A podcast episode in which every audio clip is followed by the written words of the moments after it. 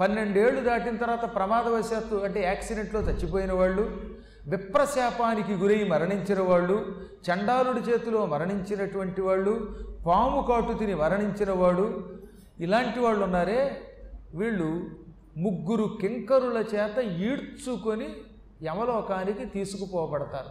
ఇదే మాట మనకి మార్కండేయ పురాణం గరుడ పురాణం కూడా చెబుతున్నాయి. అనగా ఏమిటి? ఇలాంటి పొరపాటు మరణాలు మనకు వస్తాయి కర్మగాలు ఒక ఆయన పన్నెండేళ్ళలోపు చచ్చిపోయాడండి. లేదా ఒక ఆయన ఏ లారీ కిందో పడి చచ్చిపోయాడు రైలు కిందో పడి చచ్చిపోయాడు కాలువలో కొట్టుకుపోయాడు. మళ్ళీ కాశీ గంగలో పోతే మాత్రం అది ఆత్మహత్య కింద లెక్క కాదు. అది పుణ్యమే. తక్కిన చోట్ల కాలువలో పడి కొట్టుకుపోయాడు లేకపోతే ఎవడో విప్రుడి శాపానికి గురయ్యాడు ఏదో పావు కాటు తిన్నాడు. ఇలాంటి వాళ్ళని తీసుకుపోవడానికి అప్పుడు యముడు ముగ్గురు కింకరుల్ని పంపిస్తాడు. ఆ ముగ్గురు కింకరులు నల్లగా వికారాకారంతో భయంకరంగా ఉంటారు. వాళ్ళ చేతుల్లో కొరడాకర్రలు ఉంటాయి యమపాశములు ఉంటాయి. ఈ పాశములతో ప్రాణం లాగే ముందు వాడిని చాలా హింసిస్తారు భయపెడతారు తర్జిస్తారు భర్జిస్తారు. ఎరవై నీ ఆయువు తీరింది. రారా రారా అంటారు. రారా రారా అంటే వీడు కంగారు వస్తుంది. ఏదో హోటల్కి రమ్మన్నట్టుగా రారా రారా అంటే ఎక్కడొస్తాడు వీడు? దాంతో వణికిపోతాడు వాడు. వాడు అలా బెదిరించి బెదిరించి పీడించి ప్రాణం తీస్తారట. అది యమయాతన అంటే. చావు యాతన అనే పేరు మీరు చాలాసార్లు విన్నారు. అది ఏమిటి అనుకుంటున్నారు ప్రాణం పోయే ముందు సుఖంగా పోకుండా పీడింపబడిపోతే అప్పుడు దానికి మరణయాతన అని పేరు అన్నమాట మా భయంకరమైన బాధ అది. ఆ బాధలు అనుభవించిన వాళ్ళు ఉన్నారు కొందరు. అందుకే ఉన్నంతకాలం జాగ్రత్తగా ఉంటామండి. ఎందుకు వచ్చింది మనకి? సాధ్యమైనంత వరకు ఈ పరద్రవ్యం కోసం ఆశించడం శుద్ధ దండుగా. అనవసరం. శుద్ధ దండుగా అనకూడదు. సమాసం దండుగైనా అది పనికిమాలిన సమాసమైనా ఆ పదం ఎందుకు వాడుతున్నానంటే ఎందుకో తెలియదు కలియుగంలో ఎంతసేపు పరద్రవ్యాపహరణం మీద దృష్టి వచ్చేస్తుంది మనకి. హాయిగా కష్టపడి సంపాదిద్దాం. ఏమండి మన వ్యాపారం మనం చేసుకుందాం మన ఉద్యోగం మనం చేసుకుందాం దాంట్లో ఎంత వస్తే దానికి సంతోషిద్దాం. మోసం చేసి కపటత్వంతో సంపాదించేది సమయమునకు అక్కర్రాదు. చివరి రోజుల్లో మనల్ని చాలా హింసలకి గురి చేస్తుంది. ఎందుకు వచ్చింది మనకి? అందుకే మనం మార్కండేయుడి యొక్క స్తోత్రం రోజు ఒకసారి చదువుకోవాలి. ఆయన ఎంత ధైర్యంగా చెప్పాడండి అసలు ఆయన चन्द्रशेखर चन्द्रशेखर चन्द्रशेखर पाहि मां। चन्द्रशेखर चन्द्रशेखर चन्द्रशेखर रक्ष मां। चन्द्रशेखरमाश्रये मम किं करिष्यति वै यमः। चन्द्रशेखरम् आश्रये చంద్రశేఖరుణ్ణి ఆశ్రయిస్తాను ఆశ్రయించు. నన్ను యముడేం చేస్తాడన్నాడు ఆయన. నేను శివుణ్ణి పట్టుకున్నాను. ఆ మృత్యువుని జయించే పరమాత్ముడిని పట్టుకున్నాను. ఇప్పుడు ఈ యముడు నన్ను ఏం చేస్తాడన్నాడు ఆయన. నన్ను యమహ కిం కరిష్యతి వై అన్నాడు. వై అండంలో ఏంటో తెలుసా? వాడు నన్ను ఏం చెయ్యగలడు అని ఒక ధిక్కారం అది. ఒక్కొక్కరు చెప్పాలంటే ఇంగ్లీష్లో ఐ డోంట్ కేర్ అన్నాడు ఆయన. ఎంత ధైర్యం అండి ఆ ధైర్యం రావాలంటే ఆ ఈశ్వరుని అందుకే పట్టుకోవాలి. మీకు ఇంకో రహస్యం కూడా చెబుతున్నాను. మనది శంకర పరంపరతో కూడిన గురు స్థానం ఈ గురుస్థానంలో ఉన్న వాళ్ళంతా శంకరులే. వాళ్ళందరినీ మీరు గట్టిగా పూజిస్తేనే శివుణ్ణి మీద మీకు భక్తి పెరుగుతుంది. ఆ భక్తి పెరిగితే అప్పుడు మనకు అసలు మృత్యు భయం లేదు. ఎవడు మన జోలికి రాడు. మనం దర్జాగా దివ్య విమానంలో పెడతాం నేను నన్ను నమ్మి చెప్పింది చెయ్యండి అంతే. మనకి పూర్వజన్మ సుకృతం వల్ల మన దక్షిణంలో మనకు ఒక దక్షిణామనాయ శంకర మఠం వచ్చింది. ఆ పీఠంలో కూర్చున్నాడంటే అతడు సాక్షాత్తు శంకరుడే గుర్తుపెట్టుకోండి. శంకర శంకర సాక్షాత్. ఆ శంకరుడే సాక్షాత్తు శంకరుడే ఆ శంకర పీఠంలో కూర్చున్నవాడు. అంటే గురువు రూపంలో శివుడు శివుడి రూపంలో గురుడు. గురుడు రూపంలో హరుడు హరుడి రూపంలో గురుడు. ఆ ఇద్దరు నరుడి రూపంలో మనల్ని తరింపజేస్తున్నారు. ఈశ్వరుడి కటాక్షం ఉంటే మనకి మృత్యు భయం లేదు మృత్యు భీతి లేదు. అందుకే ఈ పిల్లవాడు గట్టిగా కౌగిలించుకున్న సమయంలో ముగ్గురు కింకరుల్ని పంపాడు. ఎందుకు పంపాడంటే మీకు ముందే చెప్పాను ఈతడు అకాల మరణం పొందుతున్నాడు పన్నెండేళ్ళలోపు చచ్చిపోతున్నాడు. అలా చచ్చిపోయిన వాడు నరకానికి పోవాలి. ఆ నరకానికి పోయే ముందు కూడా భయంకరుడైన కింకరుల చేత పీడింపబడాలి. అందుకే వాళ్ళు ముగ్గురు యముడి ఆజ్ఞ మీదకి అక్కడికి వచ్చారు. నల్లని రూపాలతో ఉన్నారు వాళ్ళు. దారుణ నేత్రులు వికటదంష్టులు ముద్గర పాశహస్తులు ఘోర తరానన స్ఫురిత కోపులు చెండ వేగులు అయినటువంటి భరమ భయంకరాకారులు అక్కడికి వచ్చారు. వాళ్ళు వచ్చి ఏ కుర్రాడా ఆ ఇసుకను వదిలిలారా? అన్నారట. ఎందుకంటే శివలింగం మీద ఉన్నంత వరకు వీళ్ళ పాశ్యాలు పనిచేయవు. అందుకని ఈ కుర్రాడిని శివలింగం అంటే వదలడు కదా. అది శివలింగం కాదు. ఉత్తి ఇసుక ముద్ద. ఇసుక ముద్దను పట్టుకుంటే నీకేం లాభం రా? ఓ శిశువు ఓ పశువు రా బయటికి అన్నారు. ఈయన ఇలా చూశాట పక్కకి. ముగ్గురు నల్లగా ఉన్నారు భయంకరంగా ఉన్నారు ఎర్రని కళ్ళతో ఉన్నారు. ఒక్క క్షణం ఆయనకి భయం వేసింది. ఎంతైనా మరి ఆ రూపాన్ని చూస్తే భయం వేస్తుండే ఎంతటి పుణ్యాత్ముడైనా యముడిని చూస్తే కించిత్ కాలం భయపడతాడు. యమకింకరుని చూస్తే వణుకుతాడు. వణక్కుండా ఉండడం అంత తేలికేం కాదు. మనం ఎన్ని కబుర్లు చెప్పినా నాకేం భయం లేదంటాడా వీడు? గట్టిగా మీదకంట లారీ వచ్చేసిందంటే బాబోయ్ అంటాడా అండ? బాబోయ్ అంటూ ఓ రోజున ఇక్కడ కప్ప వచ్చింది ఇక చూడండి అంతా వెళ్ళిపోయారు బయటికి. మనకి అంత ప్రాణభయం? ఇంత చేసేది కప్ప. అది మన దెప్ప మీద పడినా మనకి ఏం అవ్వదు. అయినా సరే మనకి ఒక క్షణకాలం అది ఏమిటో అనిపిస్తుంది అనమాట ఇంకా మండరకప్పని చూస్తే వణికిపోతాం. పాము వచ్చిందంటే వణికిపోతాం. ఏమిటో తెలియదు మానవుడికి ప్రాణం అంటే ఇంకా ఎంత భయమో. ప్రాణం మీద ఉన్న తీపి ఇంక దేని మీద ఉండదు. మా ఆవిడంటే నాకు తీపి అంటాడా? వాళ్ళ ఆవిడంటే తీపి ఏం కాదు. పైకి అలా కబుర్లు చెబుతాడు. ఊరికి అలా అనకపోతే ఇంటికి వెళ్ళాక అన్నం పెట్టదని అంటాడు కానీ ప్రాణం మీద ఉన్న తీపి ఆవిడ మీద కూడా ఉండదు ఎవరి మీద ఉండదు ఈ లోకంలో. అటువంటి ఈయన కూడా ఒక క్షణకాలం భయపడి వెంటనే హరహర మహాదేవ శివశివ అంటూ ఆ లింగాన్ని గట్టిగా పట్టుకున్నాడు. శివలింగం మీద ఈయన కళేబరం ఉన్నంత వరకు వాళ్ళు ప్రాణం తీయలేరు. అందుకని ఎన్నోసార్లు కుర్రాడా బయటికి రారా బాబు నీకు పుణ్యం ఉంటుందని బతిమాలారు. ఎంత బతిమాలినా ఆయన అసలు వాళ్ళకేసి చూడకుండా గట్టిగా శివుణ్ణి పట్టుకుని హరహర మహాదేవ అంటూ శివనామస్మరణ చేస్తూ ఉండిపోయాడు. వాళ్ళు పాశాలు విసిరారు. ఆ పాశములు పట్మని తెగిపోయాయిట. తెగిపోయి పాశములు విసరణ కారణం చేత వీళ్ళు దూరంగా విసిరివేయబడ్డారు. శివలింగాన్ని కౌగలించుకుని ఉన్నవాడి మీద యమపాశములు పనిచేయవు సరికదా యమపాశములు విసిరినవాడు ఎగిరి దూరంగా పడిపోతాడు. వాడు దూరంగా పడి నడ్డి విరిగినంత పని. అమ్మ బాబోయ్ మనం చాలా పొరపాటు చేశాం. శివలింగ సన్నిధానంలో ఉన్న బాలుడి మీద యమపాశములు విసిరాం.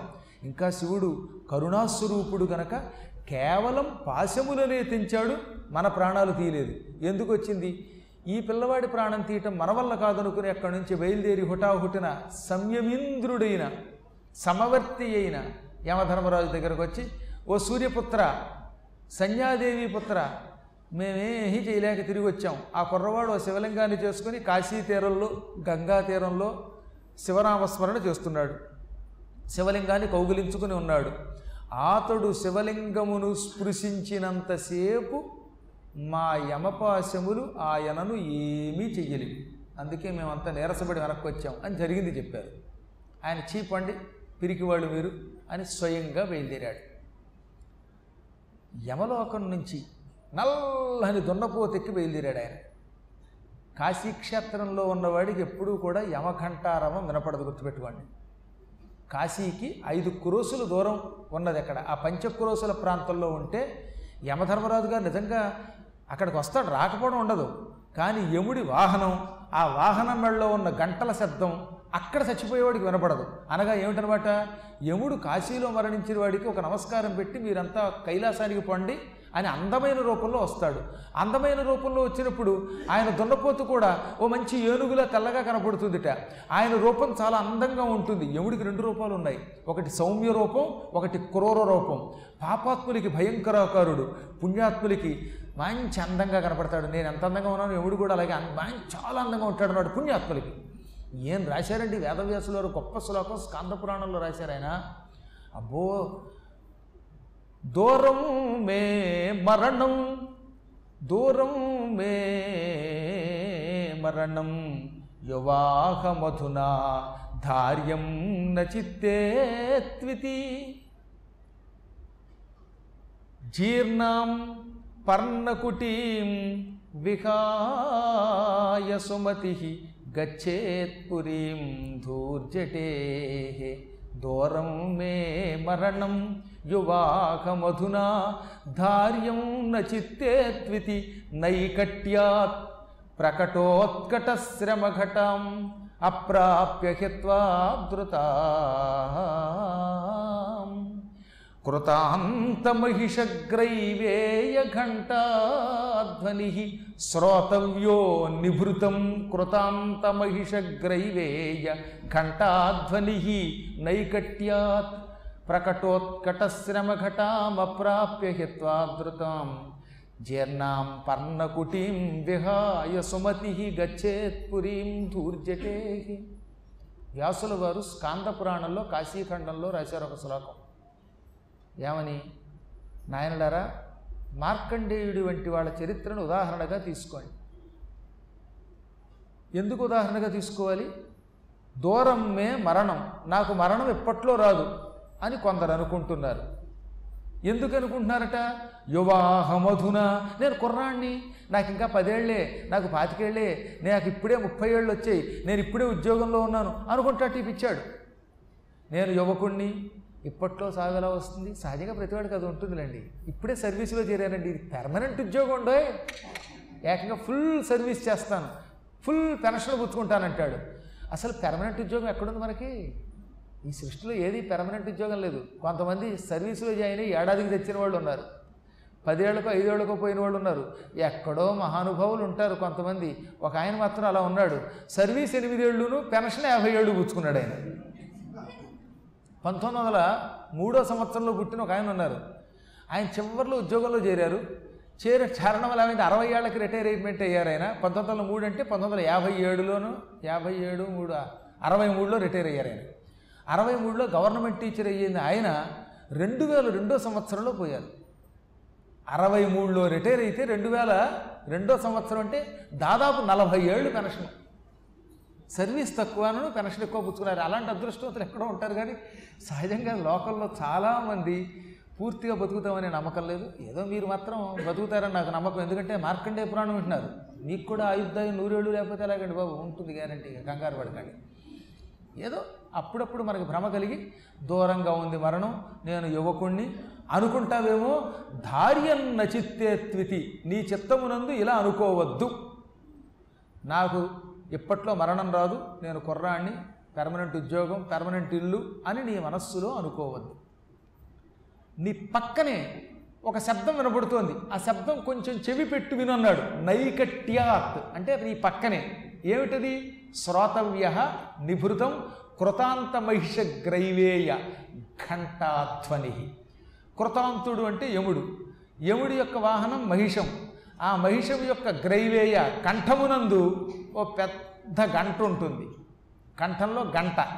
ఈ గంటకి ఇంత పెద్ద కింద కాడ ఉంది ఈ యముడు తన దున్నపోతు వాహనం మీద ఎక్కువస్తూ ఉంటే అది కదులుతున్నప్పుడల్లా దాని మెడ కదిలి ఆ మెడలో ఉన్న గంట అటు ఇటు కదులుతుంది. ఆ కదిలినప్పుడల్లా గంట ఠంగ్ ఠంగ్ అని మోగుతుంది. ఈ శబ్దం జాగ్రత్తగా వినరా బాబు. అంటే అర్థం ఏంటి? రోజు భయపడి చచ్చిపోమని కదా అక్కడ ఉద్దేశం. ఎప్పుడూ మృత్యు మన పక్కనే ఉంటుందని తెలుసుకుని పిచ్చి పనులు చేయకుండా కాస్త మంచి పనులు చేయి జ్ఞాని అయితే ఏం చేస్తాడనమాట ఎప్పుడో వార్ధక్యంలోకి వచ్చాక కాశీ వెడదాం అనుకోకుండా యువకుడిగా ఉన్నప్పుడే ఏమో ఏ సమయంలో ఏం దొరుకుతుందని భావించి ఓపికన్నప్పుడు వయస్సున్నప్పుడు అన్నీ విడిచిపెట్టి కాశీ వెళ్ళి దర్శనం చేసుకుంటాడు. ఒక్కసారైనా కాశీ వెళ్ళి దర్శనం చేసుకోవాలి. అలాగా సుమతి మంచి బుద్ధి కలిగిన వాడు జీర్ణాం పర్ణకుటీం విహాయ. ఈ పనికి మాలిన కొంపలను విడిచిపెట్టని అర్థం అక్కడ. ఎందుకు వచ్చింది ఈ ఇళ్ళలో ఎంతకాలం ఉంటే సుఖం ఉంది? ఎన్నాళ్ళు బతికిన ఏమిల్లు దాన్ని విడిచిపెట్టి గచ్చేత్పురీం ధూర్జటే. ధూర్జటి యొక్క పురమునకు వెళ్ళు. అంటే కాశీకి వెళ్ళి ఒకసారి దండం పెట్టుకో. ఆ కాశీ పక్కనే ఉన్న మార్కండేయుల యొక్క ఆలయానికి వెళ్ళి నమస్కారం చేసుకో. అప్పుడు నీకు యముడి వాహనమైన మహిషము మెడలో ఉన్న ఘంటా రవం వినపడదు. ఆ ఘంటా శబ్దం నువ్వు వినవవు ఇంత అద్భుతంగా వ్యాసుడు రాస్తే శ్రీనాథుడు తెలుగులో కాశీఖండం అనువాదం చేస్తూ మన భయపెట్టకుండా ఇంకో తమాషా చెప్పాడు ఆయన. మరి విన్నారు కదా ఇది ఇవాళటి ఎపిసోడ్. మళ్ళీ వచ్చే ఎపిసోడ్లో కలుసుకుందాం. మా షో మీకు నచ్చినట్లయితే గానా యాపిల్ గూగుల్ పాడ్కాస్ట్ మరియు ఏ ఇతర పాడ్కాస్ట్ ప్లాట్ఫామ్లైన సబ్స్క్రైబ్ చేసుకోండి. నెక్స్ట్ ఎపిసోడ్ రిలీజ్ అయినప్పుడు మీకు అప్డేట్ వస్తుంది. నేను మీ ఆర్జే మాధవ్. ధన్యవాదములు.